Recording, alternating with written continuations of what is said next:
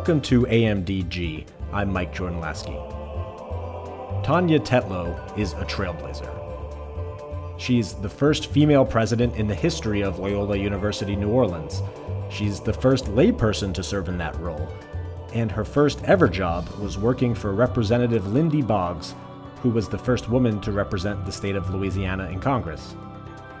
As President Tetlow's second academic year in leadership gets underway this month, I asked her about the challenges Loyola New Orleans is facing and what makes the university special. We talked about her unique career path from federal prosecutor to university president and how Loyola draws on its diversity as a major source of strength. And stay tuned until the end of the show for our 20 question segment when President Tetlow reveals what she'd say to Pope Francis if she only had time for one sentence. Before we get started, I'd like to ask a favor. Please subscribe to the show wherever you listen, and if you could, leave us a nice review on Apple Podcasts. Thanks for that, and thanks for joining us.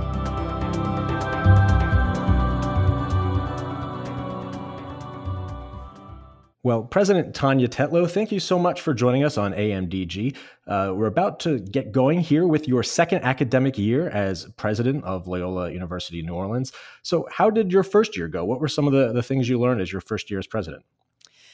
It was pretty wonderful. Um, everyone welcomed me with open arms. This is literally the friendliest community I have ever been part of. And it's the experience of doing everything in the academic cycle for the very first time. So now that I am in week two of the second year and getting to do things for the second time, I realize how much easier it will be. But it's been a great first year. That's great. What were what were some of the things that you learned? Things maybe that surprised you uh, after you know coming into the job for the first time.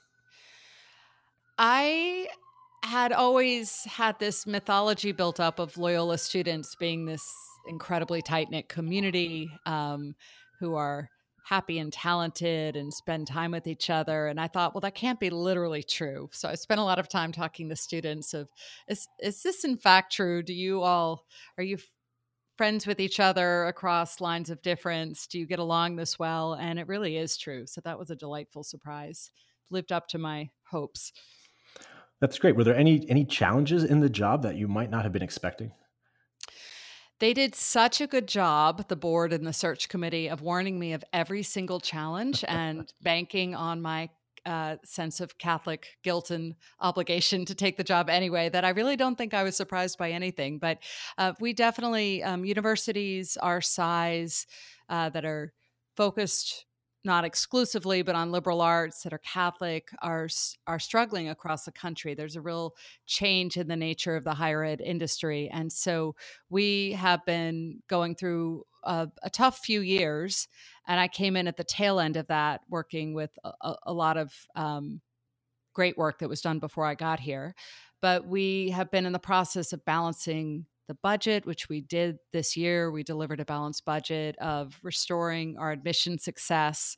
Um, and all of that went really well. We brought in a class this year that is 10% bigger than last year's class and is the most diverse uh, in our history. Wow, that's great. So those are just some of the concerns uh, on your mind of a, a, president and all leadership and in higher ed. What what does the the typical? I'm sure there's no typical day for a university president, but what are some of the, the things that kind of make up uh, your life in this role? Well, one of the things I love about it is that there's no typical day. So having every day be different is most people's idea of health, but I actually really enjoy that. Um, so you have all these different constituencies to talk to students, faculty, staff, um, the leadership team you bring together, but also alumni, the local community. And so it's a lot of um, pivoting back and forth between those groups of saying the same thing, but targeting it in a slightly different way. Um, and just being aware of uh, keeping your hand on all the wheels. Sure. So this again is the first time you have served in, in this particular role at a university. I'm really interested in your path uh, to Loyola in this role. So your, your roots in, in employment were as a federal prosecutor, and, and, then kind of making that that pivot into higher education. So could you just tell us a little bit about that career shift for you?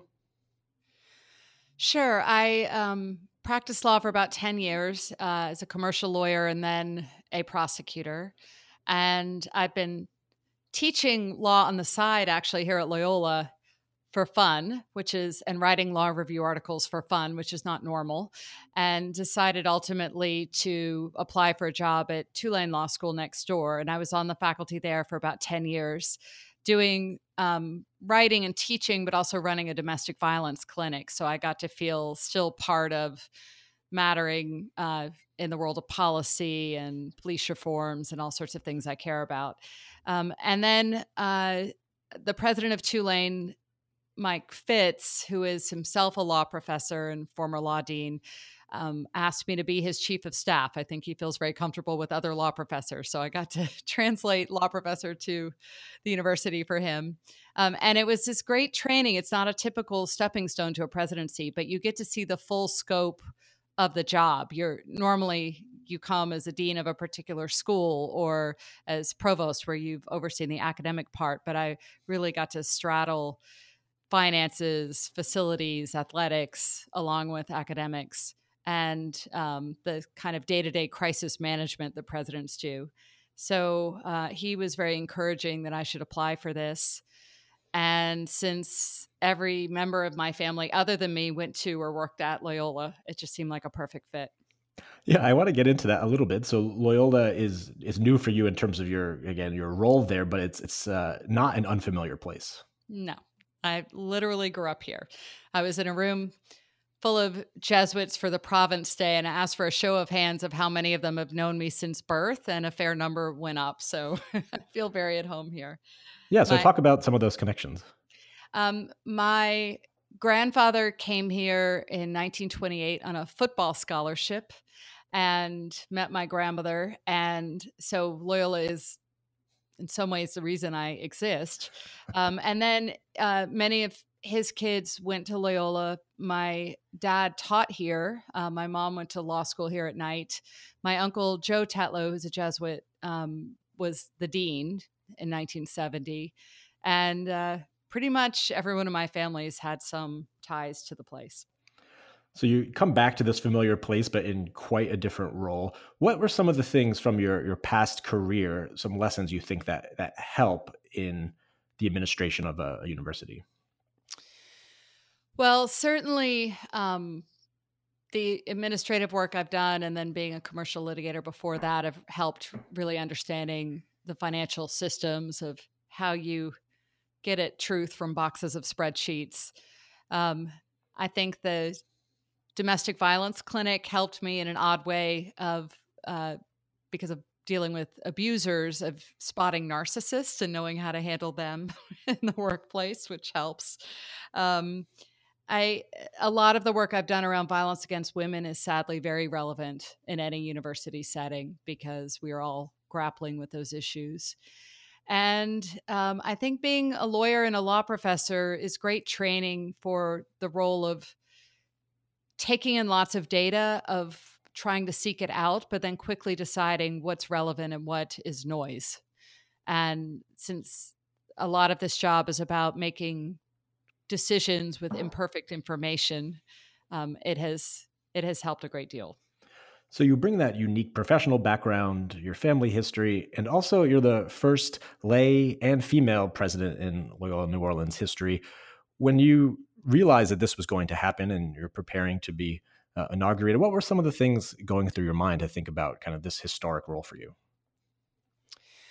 Well, it's hard to tell which is the most uh, representative of change between being layperson and female. Um, I think as the first layperson, I grew up in a family full of Jesuit priests, and my father actually was a Jesuit for 17 years before he decided to leave and have a family. So I got the training from birth, and I grew up thinking of every Jesuit as a vague uncle with the perfect ability to uh, tell me what to do and lead me on a wise path. So I one thing that really helped, I think, is the sense of this Jesuit community that they believed in me, that I know them, that I understand them, that I live their values. And so that has been a real opportunity to describe in every speech um, what those values are of what the Jesuit order has accomplished during the last 500 years of what they stand for and in some ways, the Jesuits tell me they think that people maybe listen, they hear it differently from me because when they say it, it feels like they have to say it. But for me, that maybe people take it in a little differently. And that's a real opportunity that I've taken very seriously. Um, is, and of reminding people that mission isn't something that we ask of the dozen priests on our campus. It's the responsibility of each, each and every one of us. Um, as a woman, it's harder to know how it plays out, but I do think that when you have a an institutional history of servant leadership, that that's what is expected. That the ways that women are perceived and trained can suit that. Um, but it it has been nice when students, male or female, get very excited about me as just representative of of change and of opportunity, and that they can their picture forevermore of what a university president looks like is different. Sure. Have you felt a, a certain pressure this year or acceptance or just a, a mix of all kinds of things? I have felt incredible support. I have never had so many people praying for me in my entire life. I get told that every day. And um, no, this is because I think we've had a couple of hard years. Um, there's a real sense of hope and of wanting me to succeed, of wanting us to succeed together, and of feeling like while I come in as an outsider with fresh perspectives and new energy, I'm still am somebody who knows them very well. That I I came from literally two feet away because Tulane's campus is on the border of Loyola's campus, um, and I'm also a native of New Orleans, so I know so many of them so well. So I've had just you know high expectations but also amazing levels of support nobody's sitting there and waiting for me to stumble Oh, that's great. And I know that the uh, the, the, Superior General, uh, Father Sosa of the Jesuit Order, talks about how Jesuits don't have collaborators who are lay people. Jesuits are collaborators that we are i think yes. as a fellow layperson working with jesuits feel like they're really trying to, to kind of push that as times change and there are fewer jesuits than than there were several generations ago and so how do you know we partner with jesuits to help carry forward legacies of ignatian spirituality and uh, education and all the things that make jesuits who they are and that we can feel as you know equal partners in that work and i think that's so important for us going forward uh, so for you coming from tulane and having deep connections there i'm sure a, a great great love of that institution and, and Loyola as well. What, from your perspective, makes Loyola as a Jesuit institution unique? Well, among the Jesuit institutions, I think that one thing that really stands out is our uh, commitment to creativity and innovation. Um, I think that's a function of being in New Orleans, but we have uniquely a college of music and media. I'm sitting in it right now, where um, we have rooms full of uh, recording studios and a broadcast news studio. We have historic strengths in journalism and music and design, and now more and more in music industries. Um, but the the the innovation, the driving creativity of New Orleans really infects what Loyola is, and vice versa, that Loyola's been a kind of quiet backbone of the music industry here in the city for a very long time. So that um, we feel everywhere. It's how the business school teaches entrepreneurship. It's the way the uh, English program has students doing creative writing and editing actual books that are published. Um, it's this very experiential learning, but a willingness to think outside the box. What about the, the Jesuit identity of the school? Do you think is part of your pitch to potential students or or others who wanted to be connected with the school? Um, what what about that again makes it different from some other places? Well, I pitch to students um, the idea that for for so many of them in this generation, they really want to change systems to make the world a better place, not just by being personally virtuous, not just by volunteering, but by questioning the way things have always been done and trying to make them better. And that is so Jesuit. And I really think it fits so much of the impetus of this particular generation. So I think it's our job to help them understand that, of what it means um, to be part of a tradition that even with Ignatius in the 1500s, in the middle of the Inquisition, when they were burning heretics at the stake, that his central principles were about listening to people with whom you disagree, about having an openness to different ideas, of being willing to question authority and finding clever ways to um, be strategic and to change the world.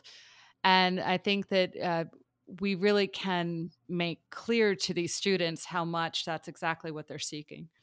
Yeah, it seems to me that Ignatian spirituality and the way of approaching the world is relevant, has a lot to offer, even if things go back centuries, that there are things that can be applied now to kind of facing problems that are before us. Exactly. And there's, I love reading about so much of, of Jesuit ideas, both of leadership and organization, but also about higher ed. Um, where we've all come around to the truth of those ideas about how you teach, about how you run universities in the last couple of decades, but um, they've been doing it for 500 years. Sure. So you mentioned earlier that higher ed in the US is in this kind of period of challenge and transition. You, you mentioned balancing budgets and working on in- increasing enrollment. And I think these are questions that are being asked by university leaders throughout the country. You know, how do we how do we do this? What what is this era calling for? So I guess I'm wondering, like, what are some of those really important questions you think leaders of colleges and universities should be asking right now? Well, we're all grappling with the fact that there are just fewer students now than there used to be. So there's a lot of disruption in the industry, which means that none of us can afford to have waste, that we can't afford to sit on our laurels and just do things the way we've always done them. I think this is a good time for the Jesuit principle of indifference, of giving up your attachment to the way you've always done things. Um, and that we increasingly have to answer the question of, of the return on investment for students. That when our um, families come to us and scrimp and scrave, save and make the biggest investment often of their lives in paying tuition to come to one of our universities, that we do everything we can to prepare them, to prepare the whole person, and to have a sense of how we best situate them to have meaningful lives and careers going forward. And for us, that's not just about jobs and earning power, it's about much more than that, but that it is our responsibility to really help make that right.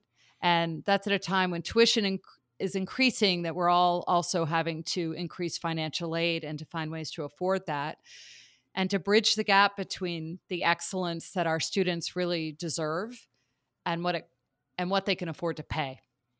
How do you think you bridge that gap? Well, uh, it's a variety of things right now. In some ways, it's about diversifying revenue. So we find other sources of revenue, um, and whether that's continuing education, professional training here locally, we're doing more and more of that, um, of finding ways uh, because we're in New Orleans, for example, we often rent our campus for filming movies, which is a lot of fun for the film students too. Um, but also of finding ways that we can open our doors more widely, reach out to more students like adult learners. So we are doing online, as is a lot of higher ed, of, of figuring out that market of people who didn't finish their bachelor's by 25, but who may be very close and need help to get it done. Um, and then it's finding ways that you position yourself where you provide that need based aid. But when it comes to the need to use merit scholarships to attract students who could afford to pay more, the better your reputation, um, the more students are willing to pay to come to you. And so that we have um, of of that of how we persuade them of the excellence of what we do and you mentioned some of those things before about how you persuade. What are some of the things you lead with? How do you see Loyola positioning within that greater higher ed landscape? What what is again uh, at the heart of uh, of your pitch? It's a few things. It's the incredible diversity of this campus, which mirrors the demographics of their generation exactly, and that's a very exciting place to be. So it's the incoming class is 55% students of color. They're 30% first in their family to go to college. They are um, from 46 states and 16 countries. So they get to come to a place where they get to interact with the world. Um, and then it's about that Jesuit mission I talked about of of knowing how to matter to push on systems to make them better, combined with the creativity of New Orleans. When you're working with so many students who are first in their families uh, to, to come to college, what are some of the things like the essential supports uh, in place to, to kind of help that transition work? Well, we have some things particularly for them, like a group called First in the Pack. We are the Wolf Pack. And so uh, I see students proudly wearing those t-shirts. The fact that we have so many of them um, and have had for the entire history of loyola of first generation students means that it's not a source of embarrassment it's a source of enormous pride and we keep it that way. It's a, it's something we brag about all the time. Um, and then we've done things like having um, trained success coaches. So these are members of our community who get trained as volunteers, really, to help students to work with them one on one and to help them not um, by solving problems for them, but by teaching them how to solve problems. So things that you might have a helicopter parent do for you.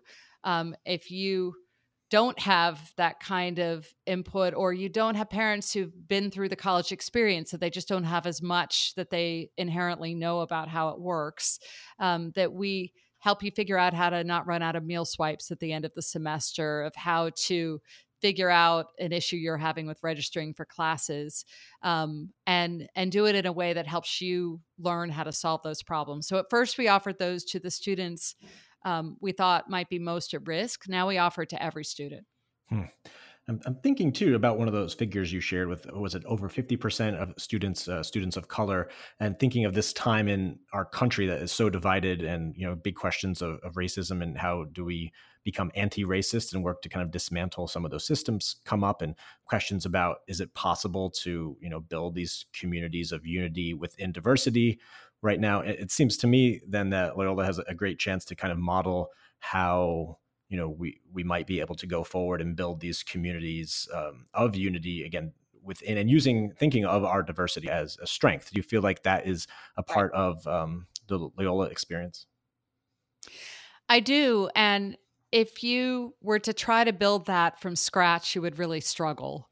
Um, but there is this magic of this community where it is incredibly diverse in a way that makes it much easier for people to feel comfortable bridging those lines of difference because they aren't coming to a place where there are three people just like them and they feel like they've got to cling to the handful of folks who understand their experience that there is such diversity. Um, that when i walk through the dining hall the it's not just that the whole room is diverse it's that the, each table is diverse that students do reach out across that difference and that is a constant message that we have to them is they will learn as much from each other as they learn from us and that the culture of our place and this is core to jesuit mission is that we listen to each other with open minds and open hearts and that we can reach out across ideological differences, partisan differences, and learn from each other. And that is the whole secret to life, right? And at this moment when the country is really cleaving into tribes and kind of drowning in polemic, it gives me so much hope to walk across campus because this really is a special place. We have a, a poll in Princeton Review that asked students at 380 universities around the country of how much interaction they had across lines of race and class and how inclusive the community felt. And we, um, for a couple years in the row, have been in the top 20. You, you mentioned that it's kind of hard to start that from scratch, but from getting to know that community and that hallmark uh, attribute of of Loyola, are there anything you could share with other leaders working in higher ed communities uh, that are working to try to build those those types of bonds? Like, what are some of the important ingredients that that make that possible there? Well, some of it is just the the numbers, and if you don't have them, it's sometimes hard to persuade students to come to a place where they will feel lonely. So that's the progress hard to jumpstart. But I do think you hit a tipping point, and just in the last few years at Loyola New Orleans, um, we've we've been able to greatly increase our diversity, where we really do match that of 18 year old America. Um, but uh, and some of those were strategic efforts, like Hispanic students often come through the the admissions tour with parents or grandparents whose Spanish is much better than their English. So we have tour guides who can speak Spanish. We have financial aid counselors who can talk to the parents in Spanish so they're not trying to muddle through an already complicated process in a second language or a third language um, of just being very purposeful in our messaging. Um, but then I think it's about all of the ways that through student affairs, through campus ministry, through every message from the top, that it's this drumbeat of inclusion and respect. And um, it is when you have that and can reward it and point to it all the time i think it's it's a fragile thing that needs protecting if you don't have it i don't have all the answers of how you create it it's very hard you described earlier this time of polemic and divide and, and, maybe a university's role in kind of healing some of that. It reminded me of an article that was published earlier this summer in America Magazine, uh, written by the political journalist uh, Cokie Roberts. It was uh, titled How My Mother Helped Mentor the First female president of Loyola New Orleans, Loyola University New Orleans. So Cokie Roberts' mother, uh, Lindy Boggs, was the, the first woman to serve in Congress from the state of Louisiana, and someone who you know had relationships and connections you know with all kinds of people in her political career. Um, just maybe could you talk a little bit about uh, the congresswoman and, and how her kind of leadership her trailblazing kind of uh, helped prepare you for your work now? Sure. Um, so she was my congresswoman growing up, and I used to always tell people when asked as a kid that I wanted to be Lindy Boggs when I grew up. So when I was 16, I wrote her a letter at her congress- congressional office and said, I, I want to be you when I grow up. Could I possibly meet you?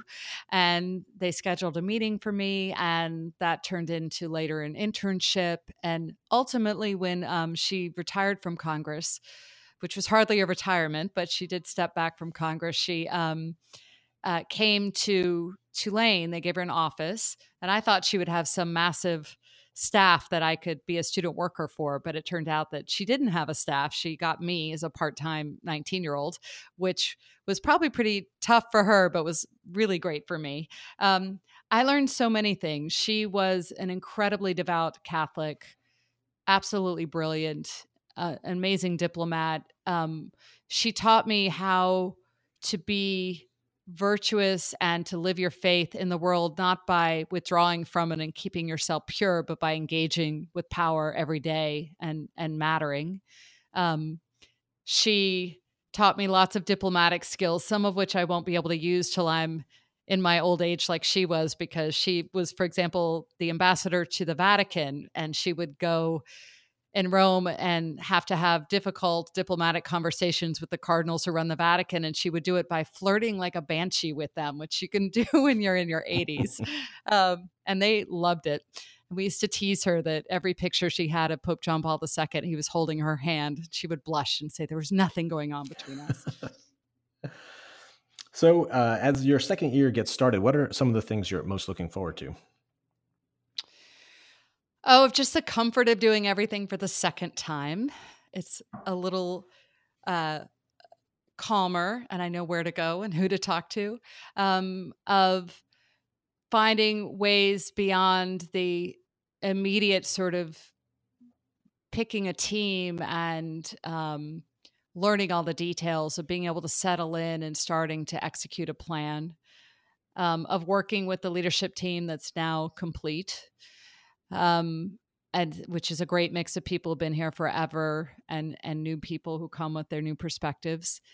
And um, of just doing right by this place it is an amazing place and i just want to give it um, healthier margins of of more seed money for everything we want to do and to invest in making us the same only better so, as we get to the end of our conversation, I want to do some more fun get to know you things, uh, President Tetlow. So, uh, two quick ones before we get into a rapid fire 20. First, I, I have a friend who attended Loyola New Orleans and was involved with a, a choir that sang uh, at the church there and said you would often be in that group. So, are you, you are, you mentioned the music program there at Loyola. Are you yourself a musician? I am myself secretly a musician. Yes. So and I can I can let you in on a secret that they'll all find out soon enough. But we're going to have our Mass of the Holy Spirit um, next week, and I'm going to secretly come join the choir and sing a solo and see how everyone reacts. Oh, excellent. That sounds good. Are you formally trained in music or is this just more of an avocation for you? Um, I no, I've I've taken voice lessons off and on my whole life and um and have worked professionally on the side a little bit here and there. But oh if nothing else, I sing really well for a university president. Yeah, right. No, that's excellent. I'm sure in the top, what the top couple percent, uh, certainly. It's a low standard. Right, yes. right. Uh, okay, so another uh, some more research I did. I, I, did email your uncle, Father Joe Tetlow, who's kind of a, a, master of Ignatian spirituality, and I said, nice. "Do you have any dirt on your niece that I can ask her about?" Uh, and he was, you know, very um, very kind. I, so he wrote, yeah, he wrote this, and I'll ask you. I don't know what what this is about, but he said, uh, some say that in the past, uh, Loyola students had created their own Mardi Gras parade. Would you think that a good idea? well, I think that he's probably referring to something that happened when he was dean 50 years ago here at Loyola. Um, a bunch of Loyola students started a crew called Tucks um, which still exists and marches every year and is a particularly irreverent crew that I don't know would pass total muster with the archbishop. But um, i i can tell you that i think that loyola students and faculty um, participate in mardi gras more than you can possibly know. I just found out that one of our deans just joined a men's dancing crew of some renown. So well, it wouldn't be New I think it is a great idea. Exactly. okay, great. So this brings us to uh, a section of the program we call 20 questions. These are 20 rapid fire get to know you questions. I will not ask you any follow up. Uh, are you ready? Okay. Yes. Okay. Number one, what are you reading? Uh, Zora Neale Hurston's Barracoon. Number two, what is the best gift you have ever received? Unprompted I love yous from my 14 year old stepson. Number three, your favorite saint? Teresa of Avila. Number four, your first job? Working for Lindy Boggs. Number five, two weeks in Paris or 10 minutes on the moon? The moon. Number six, your least favorite chore? Putting the trash cans out because I always forget. Number seven, if you could uninvent one thing, what would it be? 24 hour cable news. Number eight, your favorite sound? My daughter's laughter. Number nine, your favorite hymn. Ode to Joy. Number 10, your favorite zoo animal. The orangutan. Number 11, what superpower would you most want to have? I talked about this at great length with my seven year old, but we decided teleporting anywhere. Number 12, what's the best thing you cook? Gumbo. Number 13, if you were ruler of your own country, what would be the first law you would introduce? Creating a child protective system. Number 14, what current or past music group would you most want to join? To be the backup singer for Aretha. Number 15, what is one thing you will never do again? So many things, but nothing I want to say publicly. Number 16, you have the chance to meet Pope Francis one on one, but you only get one sentence. What do you say? So if I had longer, I'd spend it all thanking him. But if I had one sentence, it would be the following run on sentence Please remember the women. Jesus did so much to include both halves of humanity at a time when that was radical, preaching outside of the synagogue so women could hear, choosing them to first reveal himself after his resurrection. The church should not let him down. Number 17. What could you give a 45 minute presentation on with no preparation? Well, as a lawyer, I can talk about most subjects endlessly, but uh, domestic violence and child abuse are the root of most violent crime. Number 18. What's one thing you want to try you haven't gotten around to yet? I oddly really want to go on Fresh Air podcast. Number 19. What dumb accomplishment are you most proud of? I am an epic parallel parker. Number 20. What makes you feel alive? Singing opera. All right. Well, you've completed 20 questions, President Tania Tetlow, and this is not fresh air, but it is AMDG, and we're on our way. So thank you so much for uh, spending some time with us today, and uh, best of luck for uh, this upcoming academic year. Thank you so much. This has been a lot of fun.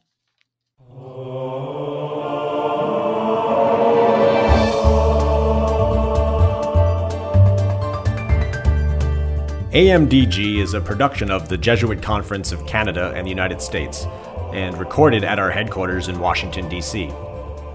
The show is edited by Marcus Bleach. Our theme music is by Kevin Laskey. The Jesuit Conference communications team is Marcus Bleach, Doris Sump, Becky Sindelar, and me. Connect with the Jesuits online at jesuits.org. We're on Twitter at Jesuit News, Instagram at We Are the Jesuits, and Facebook.com slash Jesuits. If you or someone you know is interested in discerning a vocation to join the Jesuits, visit us at beajesuit.org. Drop us an email with questions or comments at media at jesuits.org. You can subscribe to the show on iTunes or wherever you listen to podcasts. And as St. Ignatius of Loyola may or may not have said, go and set the world on fire.